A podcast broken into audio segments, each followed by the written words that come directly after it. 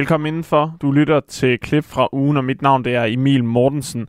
Jeg har valgt det bedste til dig fra ugen, der gik her på Kreds, dit daglige kulturprogram på Radio 4. På menuen i dag, der er der øh, tre ting, og den første, det er øh, forfatter Leif Davidsen, der mener, at hvis vi vil forstå Ruslands præsident Vladimir Putin, så skal vi se nærmere på den tidligere sovjetiske statsleder Vladimir Lenin.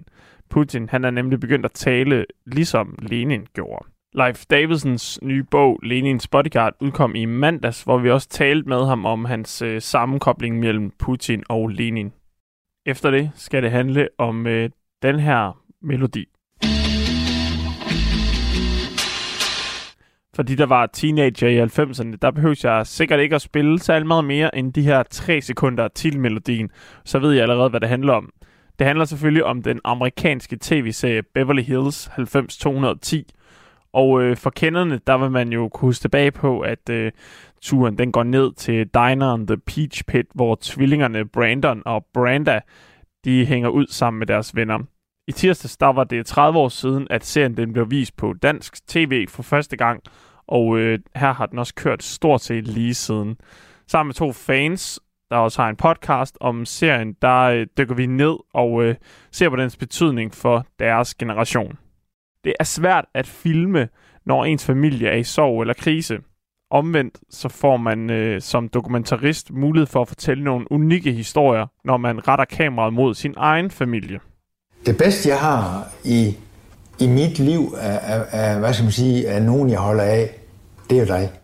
En kærlighedserklæring fra far til søn, men ordene her falder først, da sønnen er voksen og øh, som dokumentarist stiller spørgsmålstegn ved farens fravær i hans opvækst.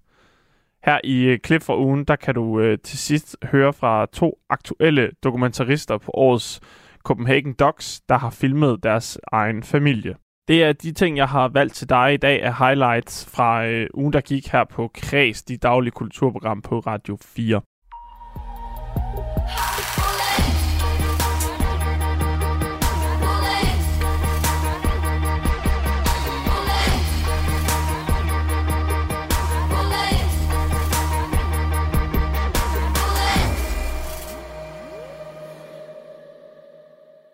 De har ikke kun fornavnet til fælles. Vladimir Putin han minder på mange måder om sin øh, brutale forgænger Vladimir Lenin. Og nu er de sågar begyndt at lyde ens. Det fortæller forfatter Leif Davidsen, der i mandags udgav romanen Lenins Bodyguard. Romanen den starter i øh, 1910 og handler om den øh, fiktive tidligere soldat Oscar Massens noget specielle venskab med den mand, hele verden kommer til at kende som den sovjetiske leder Vladimir Lenin. Historien tager udgangspunkt i Vladimir Lenins faktiske besøg i København og handler om den russiske revolution og Lenins vej til magten i det tidligere Sovjet. I mandagens program, der øh, dykker vi ned i, hvordan Lenin og Putin de øh, minder om hinanden. Men da, der spurgte vært Maja Hall ind til det besøg, Lenin havde i Danmark, som den øh, historiske roman den tager afsæt i. Her opholdt Lenin sig i Danmark i to måneder for at studere dansk landbrug og øh, andelsbevægelsen. Men han var ikke øh, så imponeret over Danmark. Forfatter og ruslandskender Leif Davidsen startede med at fortælle, hvordan øh, Lenin synes, at Danmark var øh, lidt for småt. Han synes, at vi var alt for afhængige af det store Tyskland og alt for bange for at gøre noget som helst galt i Tyskland eller i, galt i vores udenrigs- og sikkerhedspolitik, der kunne genere Tyskland. Han synes jo efter vores nederlag til netop Tyskland i 1864, at vi var et lidt, lidt fornedret lille land. Han kaldte os faktisk for nogle øh, fortabte skildpadder. Mm. Og han synes, at sådan en mand som Torvald, Torvald Stavning, som jo senere blev statsminister, som var Socialdemokratiets formand dengang, og lidt mere revolutionær end Socialdemokraterne er i dag. Men Lenin kunne ikke lide ham. Han var revisionist, og han troede på parlamentarismen, mens Lenin jo troede på den væbnede revolution, og det var den eneste vej for proletariatet til magten. Så han havde ikke de store, de store, hvad hedder det, han synes ikke så vildt meget om Danmark. Jeg var glad for, øh, for eksempel, han var meget, meget glad for det kongelige bibliotek, hvor mm-hmm. han mhm. sad og studerede andelsbevægelsen. Han synes, det var veldrevet, det var nogle meget, meget dygtige bibliotekarer, og det er rigtigt nok, han var jo en brutal mand, en revolutionens bogholder, men Lene var også meget belæst mand, så han kunne ikke se et bibliotek uden at gå ind i det, så han havde en stor viden om biblioteker. Men danskerne, nej. Han, han kunne ikke lide for eksempel øh, spejlæg og brasse kartofler, når han fik det. Det synes han også var meget dansk. Og øh, da han en dag fik tilbudt på sit beskedne pensionat en gang forloren skildpadde, så grinede han og sagde, eller jeg ved ikke, om han grinede, men han sagde i hvert fald ikke engang en ægte skildpaddesuppe kan I lave. Det er derfor, han kaldte os for nogle fortabte skildpadder. Mm, ja, han var lidt mere til ja, den væbnede revolution, som du også er inde han på. Han var udelukkende, til, skulle være gang udelukkende ikke? til en væbnet revolution. Ikke det der forlorene noget, ikke? Nej. 100 procent. Og din uh, historiske roman, Lenins Bodyguard, uh, den er faktisk blevet ved, ved tilfælde helt ekstraordinært aktuel med Ruslands invasion af Ukraine.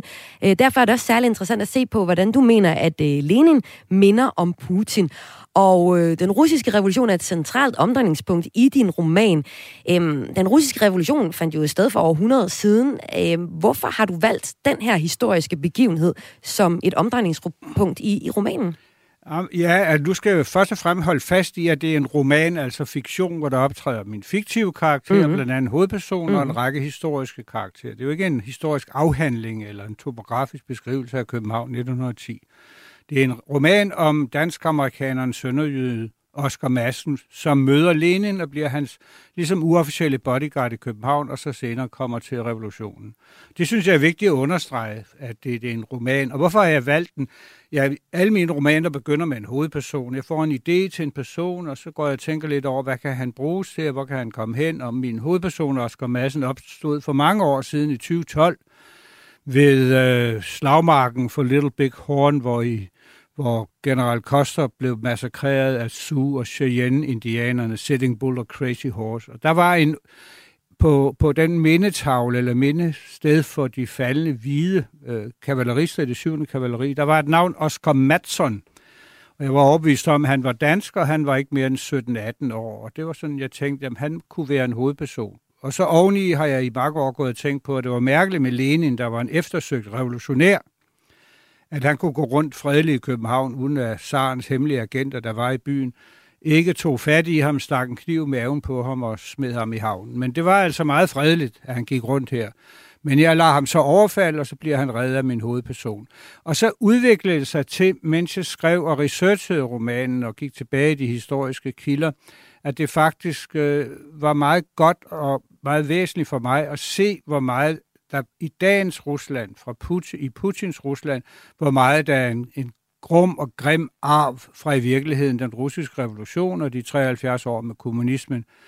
Revolutionen, som i virkeligheden var et statskup, kostede med den efterfølgende sultkatastrofe og terror og øh, borgerkrig 15 millioner mennesker livet. Og det er den der blodige fortid, der går igen egentlig, synes jeg, til, til Putin. For mig går der en lige linje fra fra Lenin og Stalin og til Putin, og nu her på, de, på det seneste Putin og begyndt, for uden at, at, at føre en brutal krig i Ukraine, begyndt at bruge de der skældsord, som Lenin også brugte om, også om, om sine modstandere, at de er afskum, og det er fluer, insekter, der skal spyttes ud, og man skal rense befolkningen for disse forræderiske elementer osv. osv. Mm, jamen lad os tage et eksempel på det, fordi i sidste uge, der holdt øh, Vladimir Putin en tale, som var stor opmærksomhed, fordi i stedet for at tale, eller omtale sine fjender, så øh, omtalte han i stedet sit eget folk.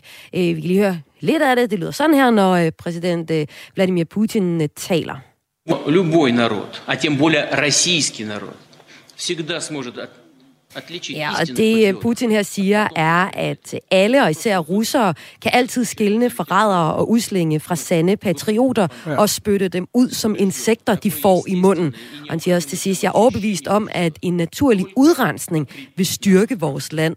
Leif Davidsen, hvordan ser du Vladimir Putins ord minde om noget, øh, Vladimir Lenin kunne have sagt? Jamen, han, kunne, han brugte også nogle ord om sine virkelige og indbildte fjender, de var afskum, de var kakalakker, de var rotter, de skulle udryddes de skulle fjernes, øh, øh, og der skulle så, altså i proletariatets diktatur skulle alle de fjenderne være væk. Og i min roman er det derfor, han, han stoler på min danske fiktive hovedperson, fordi han er overhovedet ikke interesseret i politik, og Lenin talte og skrev og drømte om politik, fra han stod op til, han gik i seng.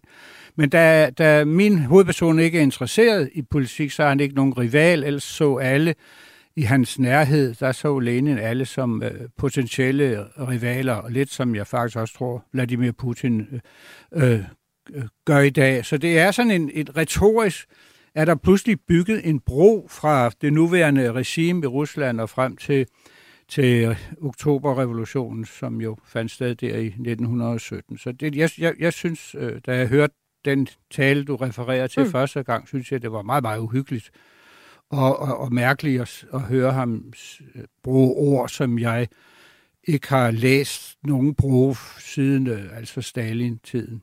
Hvorfor synes du det?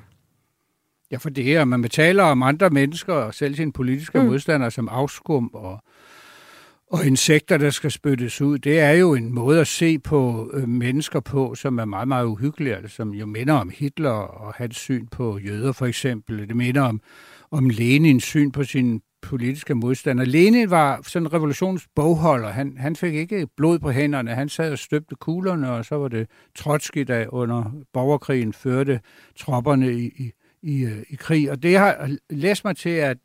Og det kan, jeg ved ikke, om Putin er sådan, men mm. altså, det har læst mig til, at... Øh, med Lenin, det var, han var sådan meget lojal over for de mennesker, han holdt af og var tæt på ham, hans mor, hans elskerinde og hans kone. Men almindelige mennesker, altså hvad kan man kalde det, befolkningen, folket, massen, det, det sagde ham ikke noget. Det var bare, som han sagde, møtrikker i revolutionens øh, store jul, og jeg har lidt på samme måde med Vladimir Putin, altså han, han, han lyver så stærkt som en hest rende og siger, vi bomber ikke civile mål, og alle os, der sidder og ser tv herude i vores del af verden, vi kan jo se, at Mariupol er bombet sønder sammen, og den ene boligblok efter den anden falder sammen, fordi de bliver ramt af missiler og artillerigranater og hvad ved jeg.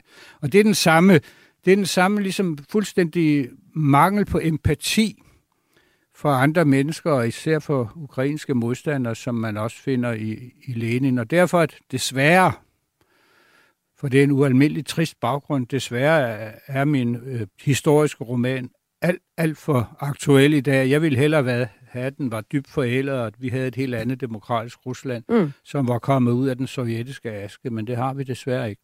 Tror du, vi kan få det? Altså, jeg er en type menneske, som nægter at se dystopisk på tilværelsen. Det mener jeg ikke, man kan, når man sætter børn i verden, der selv har fået børn, og så vi har børnebørn. Jeg håber det, øh, men jeg er ikke optimist lige nu. Jeg har i mange år tænkt, at øh, der kommer en ny generation i Rusland, der er meget vestlig orienteret, veluddannet, kan engelsk, rejser, har en anden software i hovedet. Man, de går i det samme tøj, som vi går i, og ser, hører den samme musik, og er, er meget internationalt, international orienteret, er på en vis måde de sidste 30 år, der født sådan en middelklasse, som Rusland aldrig har kendt før. Og øh, det tog 30 år at bygge den op, og det har taget Putin 20 år, øh, eller to uger at, at smadre den fuldstændig. Og mange af de der veluddannede unge og yngre, de, altså i virkeligheden samfundets mest talentfulde, de flygter nu til Finland og især til Tyrkiet, til Istanbul, fordi de ikke skal have visum for at komme til Tyrkiet. Og det fik mig til at tænke på, efter den bolsjevistiske revolution i 1917, så flygtede 100.000 øh, russere øh, fra, fra bolsjevikerne, fra rejslerne, og til Konstantinopel, som Istanbul jo hed dengang i 1917. Så historiens store hjul, det drejer langsomt og desværre temmelig øh, brutalt rundt. Men tror du måske også, det gør det, fordi at den russiske revolution også har en, en vigtig betydning for russerne? Så hvis... Øh Ja, det ved jeg ikke, men, men øh, hvis, hvis det Putin er i gang med at skabe nu rigtig meget minder om den russiske revolution, hvor Lenin introducerede et centralt styret kommunistisk økonomi, nationaliserede fabrikker, miner, banker og, og så videre, og øhm, er, det, er det så måske også nemt, som du siger, at på to uger så har han øh, slået alt det, der var ved at blive bygget op i Rusland, tilbage til den tid i, i 1917? Hvis Eller du har spurgt mig for tre uger og sagt, nej, nej, det, det, det, Rusland er jo ikke noget kommunistisk land. Rusland nej, det er, det. er et kapitalistisk ja, land, ja. og øh, Rusland var vildt integreret i verdensøkonomien, og øh, var en del af, af, af verdensøkonomien, og nu er de jo en par isoleret. Så jeg har ikke forestillet mig, at det vil gå så stærkt, men der er jo desværre en meget, meget lang tradition i Rusland for den stærke mand, der tager øh, hvad han selv tror er stærke beslutninger, men jeg er ret overbevist om, at Putin har begået sit livs øh, monumentale fejltagelse, og han sandsynligvis ikke kan overleve det her. Om det bliver om et år, eller om fem år, eller om fem uger, det ved jeg jo ikke, og det er der ingen, der ved.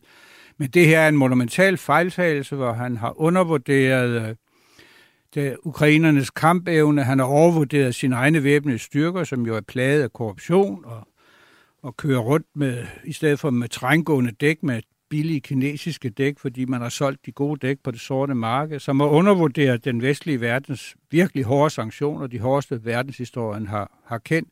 Så han sidder du der i Kreml og øh, ved ikke rigtigt, hvad, tror jeg, hvad, hvad der foregår, for at vide det, hans nærmeste gerne vil have, at han får at vide, fordi de vil helst ikke uh, give, sige noget til ham, der, som kan gøre ham vred, og dermed kan de miste deres uh, privilegier.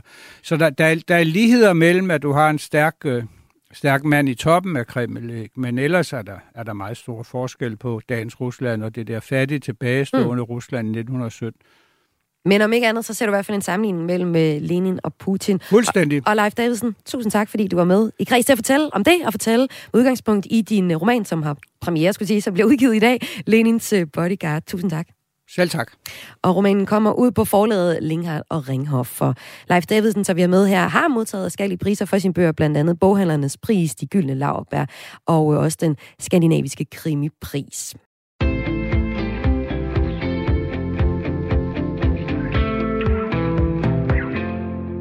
Mit navn er Emil Mortensen, og du lytter til klip fra ugen. Det er programmet, hvor jeg har samlet det bedste fra ugen, der gik i øh, Radio 4's daglige kulturprogram Kreds. Lidt senere, der kan du høre fra to dokumentarister, der har filmet sin egen familie. Og de var inviteret ind til en snak om fordele og ulemper ved at øh, være så personligt involveret i øh, den film, man laver. Inden da, der skal det handle om, at det, det i tirsdags var 30 år siden, at du for første gang kunne se Beverly Hills 90210 i dansk tv. Det markerede vi sammen med to superfans.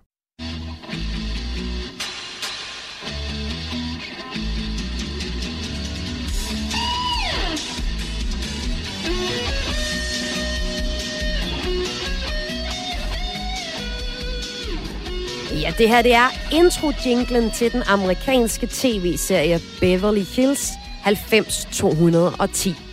Serien den følger en gruppe venner fra den amerikanske overklasse, bosat i det ja, men super luksuriøse og meget stjernespækkede del af Beverly Hills i Kalifornien.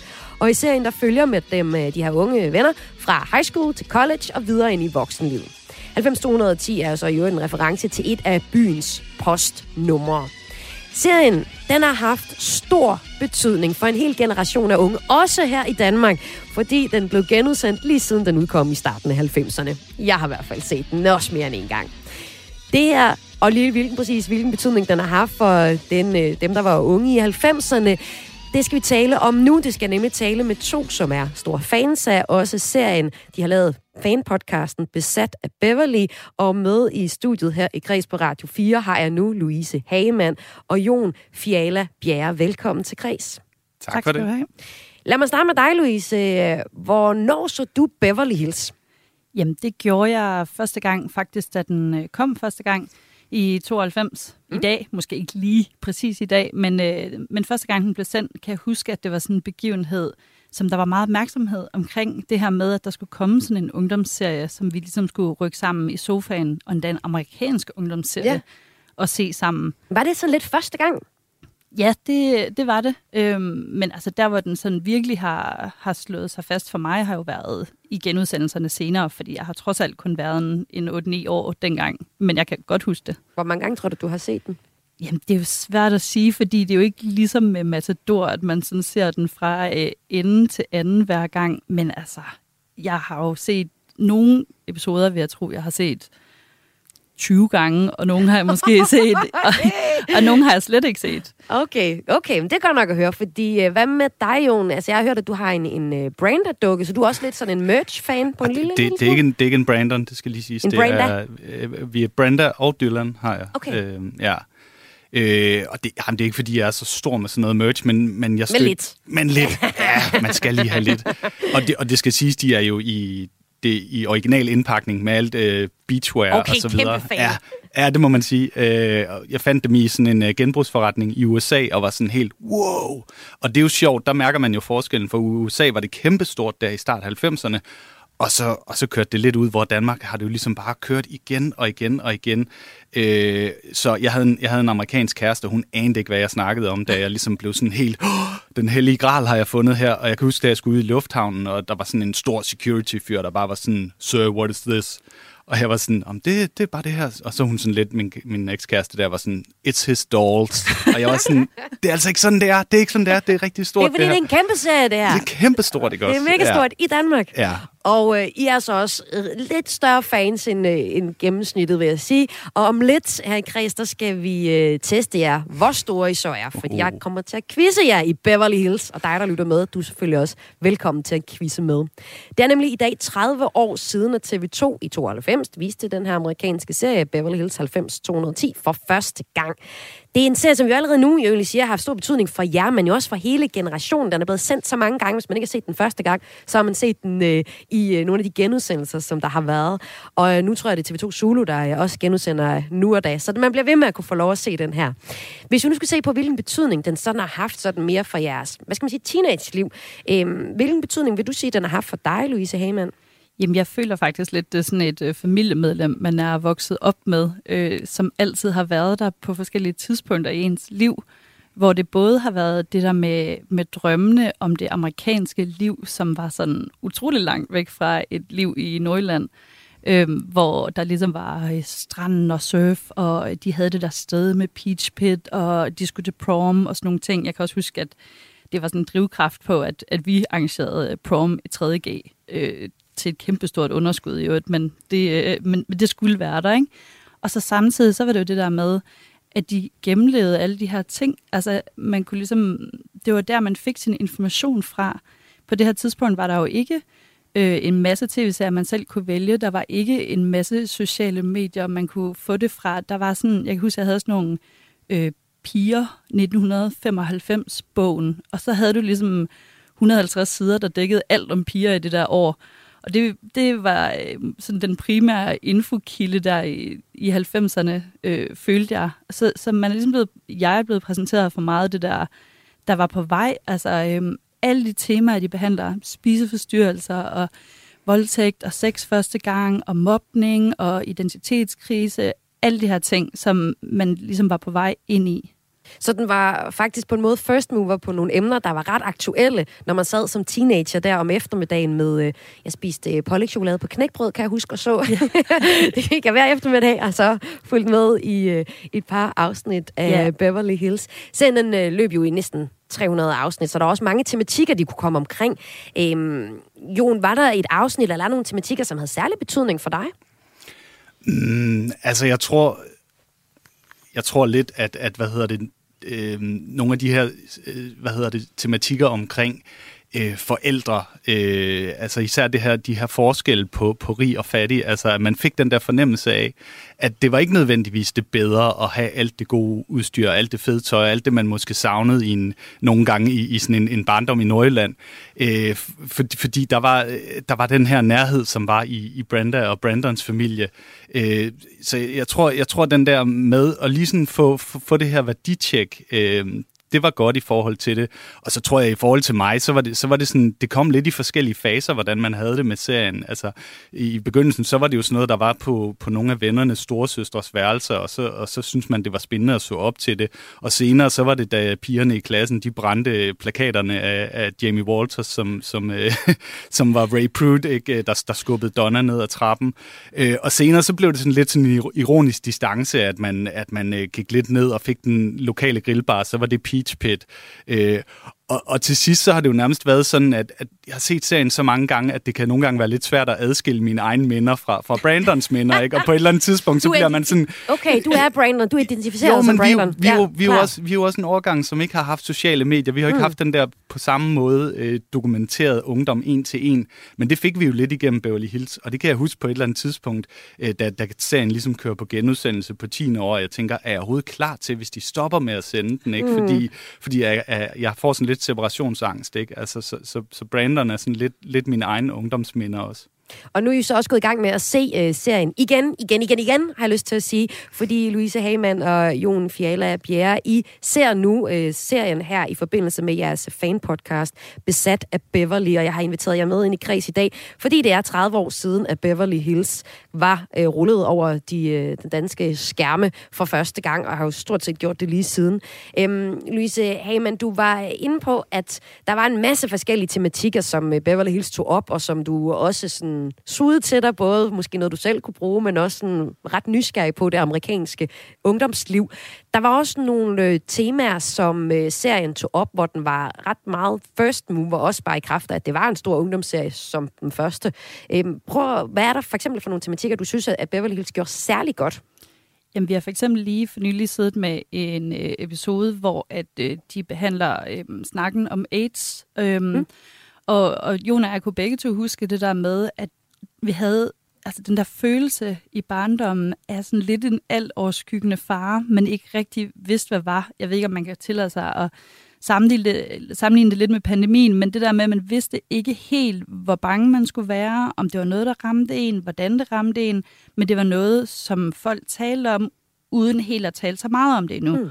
Og der var, øh, der var Beverly rigtig tidligt med i starten af 91, altså før øh, Freddie Mercury og før Magic Johnson og så videre kom ud og siger, at øh, de har AIDS, hvor de ligesom øh, laver et øh, afsnit eller en episode dedikeret til det, og får vist, at det er helt almindelig high school pige, der øh, kan få AIDS, og altså ikke bare homoseksuelle og heroinmisbrugere, som man lidt havde en opfattelse af. Øh, det var helt klart sådan en groundbreaking ting på det her tidspunkt. Det var ren public service, man Absolut. fik fra øh, USA lige der. Yeah. Ja. Øh, Beverly Hills, den øh, tog sådan, er der jo også en lektor i medievidenskab på Aarhus Universitet, Karen Klitgaard Poulsen, der siger, to ungdomslivets udfordringer op og flyttede dem ud af bøgernes verden og ind i fjernsynsverden, og gjorde sådan til det, I også beskriver. Den gav jer ligesom et, et, øh, et sted at være teenager i, når man ikke havde sociale medier, som rigtig mange unge har nu, og der debatterer de forskellige problemer og tematikker, der er i tiden. Øhm, den omtalte her, øh, Karen Klitgaard Poulsen, hun påpeger også, at serien har haft en øh, afsmitning på populærkulturen i dag, og at den egentlig har været et, øh, et, et stort eksempel på en serie, der har haft en kæmpe betydning for de ungdomsserier, der er blevet lavet efterfølgende. Her fremhæver hun for eksempel den norske succes ungdomsserie Skam. Louise Hamann, jeg ved, det er også noget, som I har beskæftiget med. Hvordan ser øh, du den her serie øh, i mange af de serier, der er nu ellers? Jamen, det er jo sådan lidt uh, The Godmother, uh, som har skabt en skabelon for, hvordan man kunne snakke direkte til unge, uh, fordi der på det her tidspunkt næsten stort set ikke var nogen serier, der havde henvendt sig direkte til unge. Og så tager man den her gruppe og viser det direkte i øjenhøjde og uh, taler til dem og om dem, hvilket jo også er, er kreds for nogle annoncører, ikke? Øhm, og, og så spawner det jo ellers bare en, øh, en milliard tv-serier fra Dawson's Creek og OC mm. og One Tree Hill til Gossip Girl med de her unge mennesker i en eller anden form for gruppe, øh, hvor man dykker ned i deres dynamikker, men man følger nogen, man har nogle helte. Det der med, at man er på team det ene eller andet mm. lang tid før, at øh, det var noget, der var overalt på internettet med Twilight for eksempel, var man team Brenda eller team Kelly. Øh, det er sådan noget, der stadigvæk kan virkelig dele vandene. Ikke? Jeg blev rimelig overrasket, da jeg fandt ud af, at min mand var Tim Kelly, for jeg har så brugt i vores bryllupstale, har jeg øh, taget udgangspunkt i øh, Dylan og Kelly. Nej, Dylan og Brenda, undskyld. Så, så det var sådan øh, lige før det var en dealbreaker, ikke? Øhm, Vildt, så... at Beverly selv har snedet sig ind i din bryllupstale. Det Jamen. siger meget tydeligt, hvor stor en betydning den har haft. Det var der, det hele startede, så ja. der må den tale også starte. Ja, klart. Øhm, den her serie, den ruller jo så sådan set øh, stadig, hvis man heldig kan man finde et afsnit nu og da på, øh, på TV2 Zulu. Øhm, men det er jo også en gammel serie, den er fra 92, Jon Fjelle Pierre.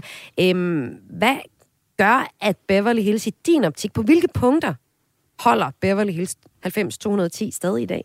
Jamen, jeg tror, at det er meget det, Louise også lige var inde på, at, at der er bare nogle temaer, som er, som er der gyldige lige meget, øh, hvornår man er ung. Altså selvfølgelig er der en anden virkelighed i dag med, med sociale medier osv., men, men det er jo de samme ting i forhold til, bliver man, bliver man set, bliver man hørt, øh, øh, karakterræs fylder, øh, racedebatten fylder, og man kan sige, på nogle af de her var, altså man kan sige, Beverly Hills afspejler jo ikke særlig godt virkeligheden i forhold til sådan noget som race og homoseksualitet osv., men de tager alligevel temaerne op på et tidspunkt i, i, i seriehistorien i USA, hvor det ellers ikke var noget, der fik lov at fylde, fordi det var rigtig meget den her store gruppe af seere i Midtvesten, der ligesom dikterede det. Og jeg tror, det er det, der gør, at den, at den holder, at mange unge stadigvæk kan spejle sig i de her temaer, også selvom at, at tøjet, ja, nu, nu går man jo nærmest i det samme tøj igen, men også selvom at man kan sige, musik og tøj og alt muligt andet er måske er helt anderledes, så, så er det alligevel nogle, nogle, nogle tematikker, der holder.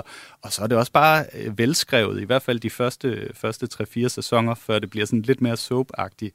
Øh, så man kan sige, at historien er også godt fortalt, og det tror jeg gør, at, at, at den yngre generationer, der ser det, øh, også får lyst til at, at involvere sig i det og, og, og følge med. Og så er der selvfølgelig også lidt en retrobølge lige nu, mm. i forhold til, at vi kan godt lide at dyrke 80'erne og 90'erne igen. Jeg var lige inde og se den nye Batman-film, hvor det er Nirvana, der, der klarer hele øh, lydsiden. Ikke? Altså, så, så der er også en et element i det der. Men jeg tror mest af alt, så er det, at det, det er nogle temaer, det er nærværende, det er på de unges øh, præmisser, øh, hvor før var det meget mere den der øh, fam- familien, det hele om øh, drejede sig omkring. Øh, og samtidig var det jo på et tidspunkt, hvor det alligevel var lavet til, at alle sad klokken 8, hele familien, og så tv sammen, hvor man kan sige, at nogle af de serier, Skam og så videre, er jo lavet direkte til de unge, og der, der er det ikke meningen, at de voksne skal, skal se med, og det er super fedt.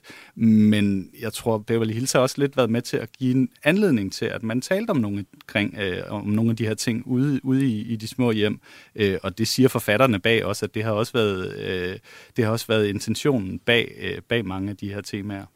Og Beverly Hills har altså øh, 30 års fødselsdag i dag i Danmark, fordi det er præcis øh, 30 år siden, at det første afsnit blev sendt i Danmark. Det var så snakken om, hvilken betydning øh, Beverly Hills har haft for jer, og også for jeres venner, altså en hel generation af unge, der var unge i 90'erne, og hvilken betydning serien har haft for jer. I er jo også store fans, jeg tog jeg har med, fordi jeg har jo en hel podcast, hvor I, I taler om Beverly Hills. Louise Hagemann og Jon Fjalla Bjerre. I er med mig her i Kreds i dag for at fejre fødselsdag, men også for at blive testet. Uh-oh. Ja, det vi kan ikke. Det er nu. Det er simpelthen nu, det sker. Øhm, vi skal have en lille test. Der er fem spørgsmål, og øh, den, der svarer først, får et point. Det er selvfølgelig en quiz i Beverly Hills 90 øh, 210. Undskyld, der holdt jeg lige en lang pause der. 90 210. Den der vinder den her quiz, må siges at være en af Danmarks største bæver-fans. Vi starter med spørgsmål 1. Christina Aguilera, Rolling Stones og The Cardigans har alle optrådt i Beverly Hills. Men hvem optrådte først? Ja, Rolling Stones. Det er fuldstændig rigtigt. Første vinder point er til dig, Jon. Vi spiller sådan ud mod hinanden. Ja, det gør vi. Ja, men der er vi rigtig søde her på Radio 4. Var. Fui, det er en dårlig fan. ja, jeg ved det godt. Undskyld. Nå, spørgsmål nummer to. Hvad hedder Donnas hund, der dør af kraft? Hup. Ja, Jon igen. Rock, Rocky. Det er fuldstændig Ej, rigtigt, der var. hurtigt. Kom nu, Louise. Ja, ja, ja. Vi har stadig tre spørgsmål at gøre godt med. Spørgsmål tre lyder sådan her. Brandon og Kelly dater begge en anden da de kysser hinanden første gang. Hvem dater de? I hvert fald Emily og... Her kan I få tre valgmuligheder. Emily er ikke en af dem. Hva? Dater de, altså Brandon og Kelly, da de kysser første gang, dater de så også Lucinda og Dylan, eller Claire og Dylan, eller Tracy og Steve? Lucinda oh, Dylan? Yeah. Ja, det er rigtigt. Ej, jeg tror, yes. det var... Nå, Åh, oh, der tegner sig et billede af den Jeg vil bare sige, at Jon så også er meget forvirret ud lige der. Okay, okay, okay. Det kan være, at vi deler pointet der. Nå, hvornår mister Donna sin mødom? Brr. Ja, det til, Brr. jeg elsker dit uh, ja. måde at melde ind på. Ja, du siger det bare, ja. Uh, uh, the Winter Dance. The Winter Dance, altså vil du sige efter college graduation, er det det, du mener ja, med det? Ja, det er der nemlig. Ja, lige ja. præcis. Jamen, så er det... det, du mener, Jon. ja, det, det hedder The Winter Dance. Okay, mere specifikt. Hvad hedder... Øh, og det er jo så det sidste nu. Ja, kom, jeg kom, har bare forladt studiet. Nej, Louise, kom så. Kom så, jeg hæpper os lidt her, ikke? Hvad hedder Brandons første bil? Mondale. Jamen, det er rigtigt. Sådan. så kom jeg du lige går ud af studiet med værdighed, ja, Louise Hagemann. Tusind tak, fordi I begge to var med i Kreds i dag.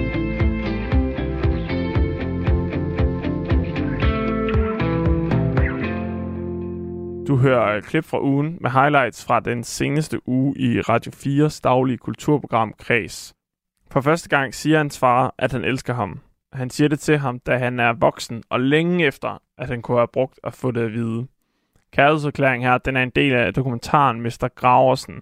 Og øh, sønnen og kameramanden, det er Michael Graversen, som øh, vært mig halv kunne sige velkommen til i mandagens program. Tak skal du have. Du er aktuel med ja, dokumentarfilm Mr. Graversen, der handler om din mor og far, og det er du på Dokumentarfilmfestivalen CBH Doc, som starter på onsdag.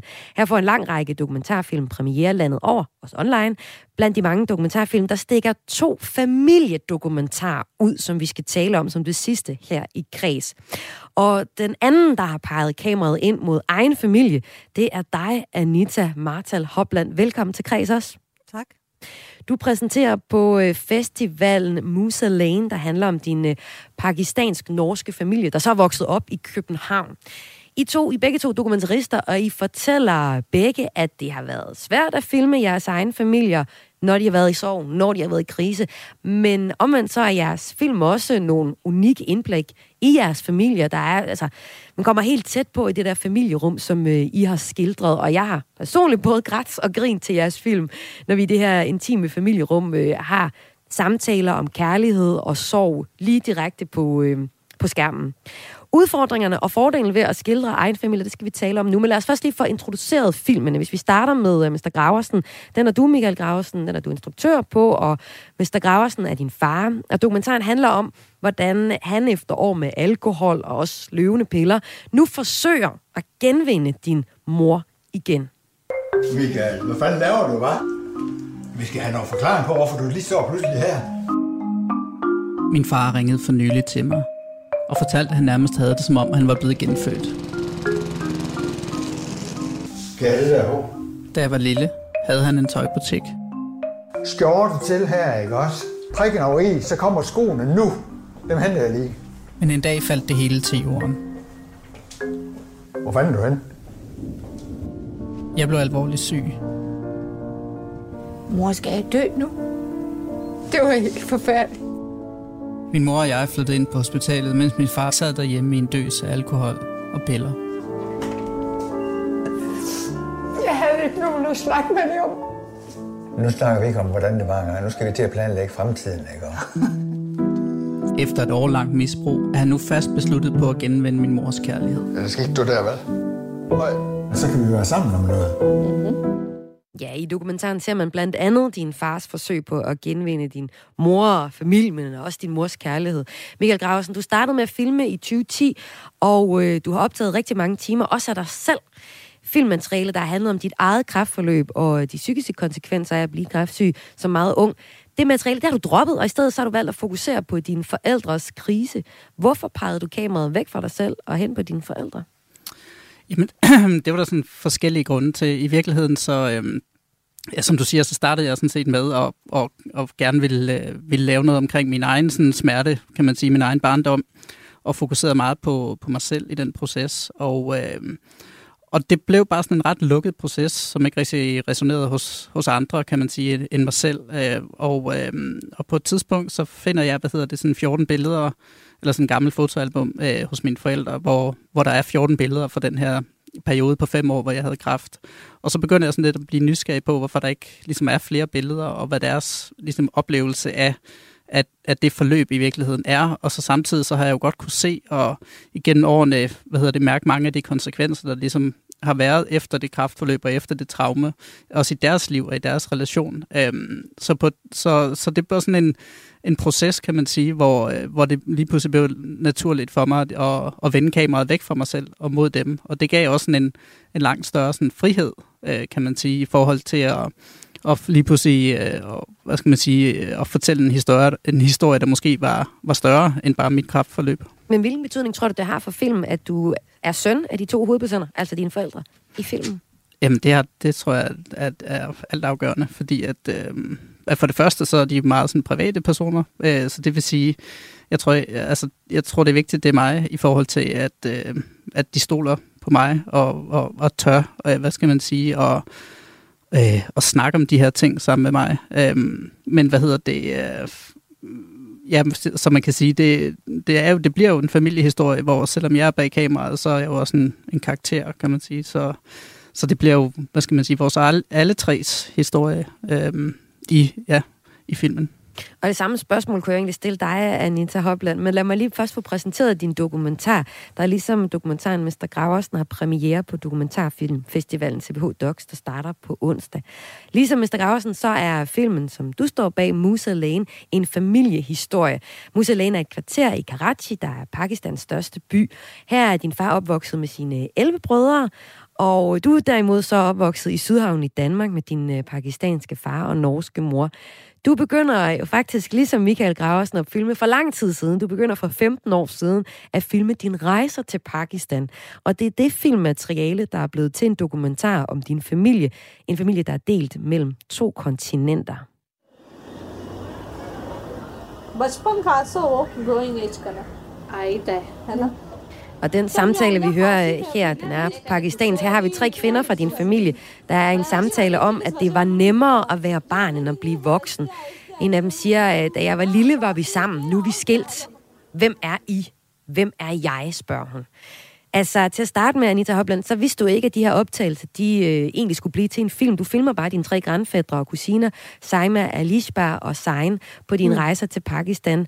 Deres liv er meget anderledes end dit, og det liv, du lever sammen med dine søskende hjemme i Danmark. Hvornår finder du ud af, at dine øh, videooptagelser skal blive til en dokumentar?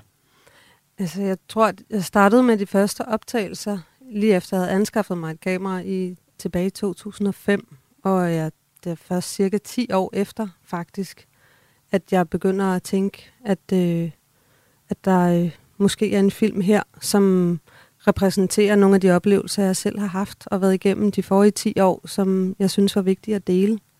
Kan du genkende det, Michael Graversen siger her med, at fordi det lige præcis var dig, der er i familie med de mennesker, du øh, filmer, så øh, får du adgang til et helt andet rum, end øh, du ville gøre, hvis du kom udefra?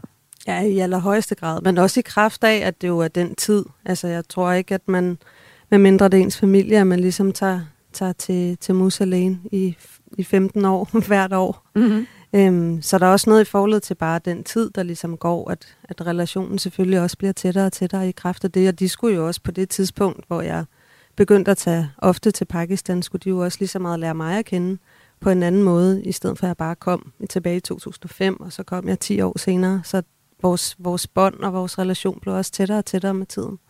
Hvad er det for en historie, du gerne vil fortælle med dokumentaren Mus alene? Jamen, der, er jo, der er flere historier, men, men jeg synes, det har været vigtigt på en eller anden måde at snakke om de forskelligheder, som der selvfølgelig er, men ikke, ikke kun forskellighederne, men også alle de ligheder, der også er i Mellem de relationer. Pakistan og, og Danmark? Ja, som jo i virkeligheden er to meget forskellige verdener, men, men jo længere tid man er der, så begynder man også at, at kigge på nogle af de ting, der binder os sammen. Og de blev stærkere og stærkere og tydeligere og tydeligere med, med tiden. Og det er jo helt tydeligt for os, dem der lytter med, at jeres to dokumentarer, de er jo vidt forskellige, det er to forskellige tematikker, og så alligevel, de handler jo begge to om jeres familier, og det er det, vi dykker ned i som det sidste her i Kreds i dag. Altså jeg ser på, hvordan det er at lave en dokumentarfilm om sin egen familie. Og med mig har jeg altså to aktuelle instruktører, der har præsenteret deres dokumentarer på CPH Docs, der starter øh, onsdag. Og hvis vi nu skal tage et eksempel så fra, øh, lad os tage et eksempel fra, fra din film, Michael Graversen. Øh, der er et enormt stærkt klip, hvor øh, du filmer din far, der for første gang fortæller, hvor meget du betyder for ham. Og det synes jeg er et godt eksempel på, hvordan I virkelig kommer tæt på, øh, på nogle ekstremt store emner med jeres kamera, og I får lov til det, fordi at I er i familie med dem. Lad os høre klippet her. Det bedste, jeg har i, i, øh, i mit liv, er, er, er, hvad skal man sige, er nogen, jeg holder af, det er jo dig. Det er simpelthen dig. Altså, det er jo, man kan sige, altså man har en, man har en kærlighed til sin, sin kone, men man har en, en kærlighed til sin søn og sin, sine børn, og jeg har kun én søn, ikke også? Så der er i hvert fald meget kærlighed til dig i dag. Det er 100% sikker. Det er der sgu, Michael. Det kan, du, det kan du regne med. Det kan du. Og det bliver du optage det her. Jeg blev sgu næsten have tudet nu. Ja, ja. Det kan jeg godt forstå. Ja. Nå, Michael. Lidt dreng. Mm. Ja, det der sker i øh, scenen her, Michael, det er jo, at du simpelthen bliver enormt ked af det, da din far han øh, fortæller dig, hvor meget han betyder for dig. Hvordan var det at optage den her scene for dig? Jamen, øh, det var meget specielt, fordi at i virkeligheden så, øh, så troede jeg lidt, det skulle handle om noget andet, fordi at øh, min far havde øh, en del af filmen er det her, det her med, at min far har fået det bedre, og han ligesom har, er vågnet op igen, efter at have været væk i en, i en osteklokke eller i en døs i mange år. Mm. Og så havde jeg, men han havde ikke lyst til ligesom at snakke om de svære ting og sygdom og sådan nogle ting, så han ville hellere snakke om sine bedrifter, og så gik jeg sådan med på den, det spor, det motivation for på et tidspunkt, der nærmest ville konfrontere ham med, med fortiden. Og øh, ved den her scene, der har han så siddet og snakket om, om nogle af alle de her ting, han har han opnået, inden han ligesom gik ned med fladet. Og, og så, øh, så begynder jeg ligesom lige så stille at, at åbne op for nogle ting, og så, øh, så tager han ligesom over øh, og tager ligesom ansvaret for scenen og, øh, og fortæller mig det her med, øh, med at han, han elsker mig. Det var sådan set ikke det, der var min, mit formål med scenen, så, så det kommer sådan helt bag på mig øh, på den måde. Og, øh, og det var jo, hvad hedder det... Øh, det var vildt dejligt at høre. Og, øh, og ja, så, øh, så, så man kan sige, sådan, både i virkeligheden og for filmen var det jo, hvad hedder det, øh, et vigtigt øjeblik. Ja, hvordan, altså sådan, hvilke overvejelser gjorde du dig for, hvor meget du selv skulle være med i dokumentaren? Den handler om din far, men den handler jo også bare rigtig meget om dig. Ja, men det var lidt det, jeg har været inde på tidligere, der med, at jeg havde sådan prøvet, altså sådan, øh, hvor det var meget konkret, hvor jeg ligesom blev, hvor jeg filmede mig selv og så videre, og det var bare ikke særlig interessant for, for andre, og det var egentlig heller ikke så interessant for mig selv. Så, så det var først i det øjeblik, jeg ligesom, hvad skal man sige, gik om bag kameraet, og så rettede det mod mm. mine forældre, der begyndte at, at ske noget, men jeg var jo stadigvæk meget bevidst om, at jeg var en del af historien, og, og, og hvad hedder det, øh, jeg er jo ikke en traditionel interviewer, men jeg er jo en, der der stiller spørgsmål og har samtaler med mine forældre. Hvad er minuset ved det? Øh, hvad minuset er ved det? Øh, jamen, det er da et godt spørgsmål. Altså, øh, man kan sige, at nogle gange, så kan det da godt være, at jeg ligesom har kommet til at gemme mig lidt for meget bag med kamera. Øh, fordi det var jo også rart nogle gange at kunne have det. Mm. Og ligesom sådan en, en, en mur, øh, eller hvad skal man sige, noget, hvis der var nogle ting, der var lidt for svære. Øh, men det var også samtidig noget, der ligesom også hjalp til at kunne åbne op for og, og stille nogle af de svære spørgsmål, eller kunne, kunne snakke om nogle af de ting, vi måske ikke har snakket så meget om tidligere. Så hvad hedder det? Øhm, ja, altså det er både på godt og ondt, selvfølgelig. Ja, og det er det jo også i Musa Lane, øh, den dokumentar, som du er dokumentarist på, Anita Hopland. Mm. Fordi øh, der sker også noget i de 15 år, hvor du filmer din familie, som du ikke har forudset. Vi har din mm. grandfatter Sein, som øh, har et stort ønske om at rejse til Danmark. Det kommer han også til. Men øh, kort efter han vender hjem til Pakistan, så bliver han faktisk syg og dør mm. med kræft. Hvorfor har du valgt at tage den historie med i din dokumentar?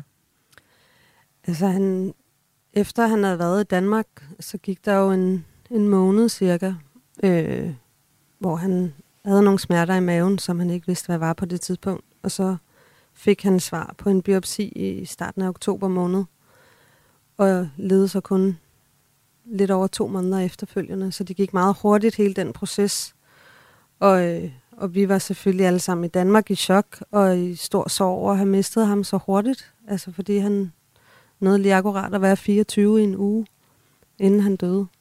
Og hele familien i Pakistan har selvfølgelig været omkring ham, altså fysisk, og været på hospitalet og prøvet at finde ud af, hvad der foregik, og hvad kan man gøre i den situation, og hvad betyder den operation, og så kom der en til og en til. Øhm, så det gik så hurtigt, at, at altså man, man handler jo bare, når man er i sådan en situation, hvor man prøver at redde et menneske, som man ikke er helt bevidst over, eller har lyst til at indse jeg ved at forsvinde fra ens liv.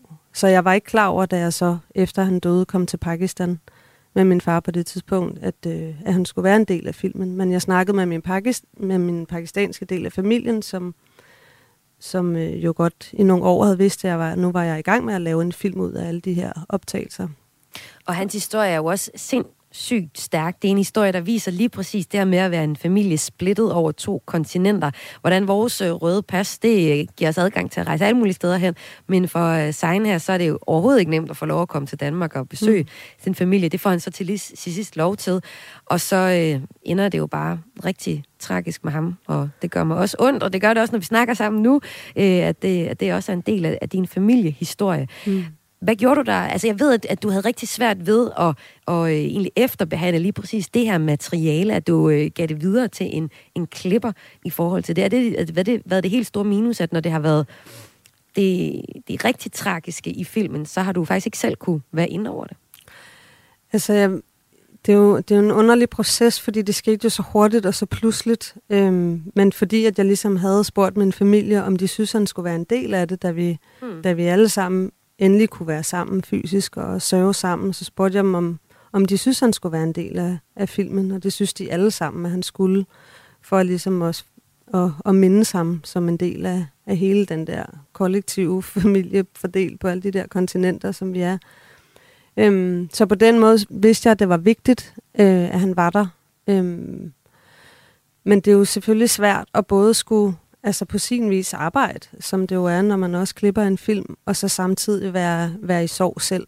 Altså mm, det er en, mm. den underlige todelt proces, som både er personlig og skal være øh, professionel, fordi man jo, når man klipper film, skal finde ud af, om det der, det giver mening at tage med, fordi det passer ind i, i det narrativ. Øhm, så det er, en, det er en underlig todelt proces, så det jeg gjorde, var da jeg sad med, med klipperen sin Kaufmann, at, at jeg den del af processen og soveprocessen, og det jeg havde filmet, at jeg ligesom gav det videre til hende, og så sagde jeg, jeg, jeg er simpelthen ikke klar til at, at være i den todelte proces på det her tidspunkt. Og så, fordi vi havde en længere klippeproces, så kunne jeg så komme på øh, senere i processen. Så vi delte ligesom øh, den del af filmen op, så jeg også kunne få lov til at være menneske, og så kunne hun være, være klipper, og så mødtes vi så senere i klippeprocessen. Havde du også det med noget materiale, Michael Grausen her? Øh, både og. Altså, jeg tror, jeg var nået til det sted, hvor, øh, hvad kan man sige, hvor, øh, hvor min far jo har det bedre. Så, så heldigvis var vi lidt et andet sted. Mm. Øh, jeg vil sige, jeg havde nogle, altså, nogle helt gamle optagelser fra dengang, jeg filmede mig selv, hvor jeg sådan også havde en lille bitte smule med min far, hvor han ikke havde det særlig godt. Og det var heller ikke noget, jeg havde lyst til sådan at, at røre ved, og i virkeligheden var det også en meget god indikator på, at, at, at på det tidspunkt ville jeg ikke være i stand til at lave den der film, fordi min far simpelthen ikke havde, altså, havde det godt nok til det, og jeg havde heller ikke lyst til at... Det føltes forkert at filme ham i den situation. Men kunne man også komme til at spænde ben, eller spænde ben for sit eget filmprojekt, ved at ligesom sige, uh, det kan jeg ikke holde ved, det er for, det er for hårdt for mig? Har du overvejet det? Øh, ja, men så, altså, som Anita siger, så, så er man jo heldigvis ikke alene, mm. øh, i, og hvad hedder det, øh, og man er jo flere i sådan, i, øh, hvad hedder det, sådan en, en proces. Øh, jeg havde også en, en klipper, og, øh, og havde også, hvad hedder det, Frik Fri, som hjalp mig med at, at filme os, så hvad hedder det, øh, så heldigvis er man jo ikke alene. Så, så der er jo den mulighed også at kunne, at kunne give det videre eller trække sig lidt. Nogen siger, at man som journalist eller som dokumentarist kun har én personlig film i sig, eller én personlig historie. Er jeres øh, personlige historie med henholdsvis Musa Lane og Mr. Graversen den historie, vi kommer til at høre, høre fra jer? Eller er der mere af jeres øh, familie, Anita Hopland, her til sidst? Øh, altså, det er jo bare at lave en film ud af 15 års optagelser er jo også en, et, et arbejde i sig selv, mm. fordi man kan jo fortælle om mange andre ting, som der selvfølgelig er logisk årsag ikke er plads til på næsten en anden time. Du kunne godt lave en hel serie om din film, faktisk. Eller din altså, film. min mor, hun var sikker på, at hun synes, det skulle være en serie. Men øh, jeg, synes, jeg synes, i forhold til det her, og, øh, og, og prøve at, at starte den her snak, der synes jeg, at det her format, som filmen har fået, passer virkelig fint. Men, men jeg synes, der er masser af historier at fortælle. Hvad med dig, Michael Grausen? Øh, ja, altså jeg ved ikke lige med mine forældre. Jeg tror, at, hvad hedder det, øh, der tænker jeg i hvert fald ikke, at jeg skal filme videre. Men jeg har faktisk filmet lidt med min søn, øh, Cornelius, min yngste søn, som øh, lige pludselig ikke voksede. Og så har vi øh, så har jeg filmet noget, et projekt, der har sådan en, en arbejdstitel, der hedder Vokseværk, øh, så der, mm. så, så, så der er måske et eller andet personligt der. Men, øh, men det, er, det er langt, der er lang vej nu. I første omgang, der har vi Musa Lane og Mr. Graversen, som I kan se på årets uh, dokumentarfilmfestival, der starter på onsdag. Tusind tak for, at I var med, Anita Hopland og også Michael Graversen. Selv tak. Selv tak. Og de do- dokumentarister var altså med her i Kreds CKH. Docs uh, løber stablen fra onsdag frem til søndag den 3. 3. april, og filmene, dem kan du også købe online, altså Musa Lane og Mr. Graversen finder du på uh, Filmfestivalens hjemmeside.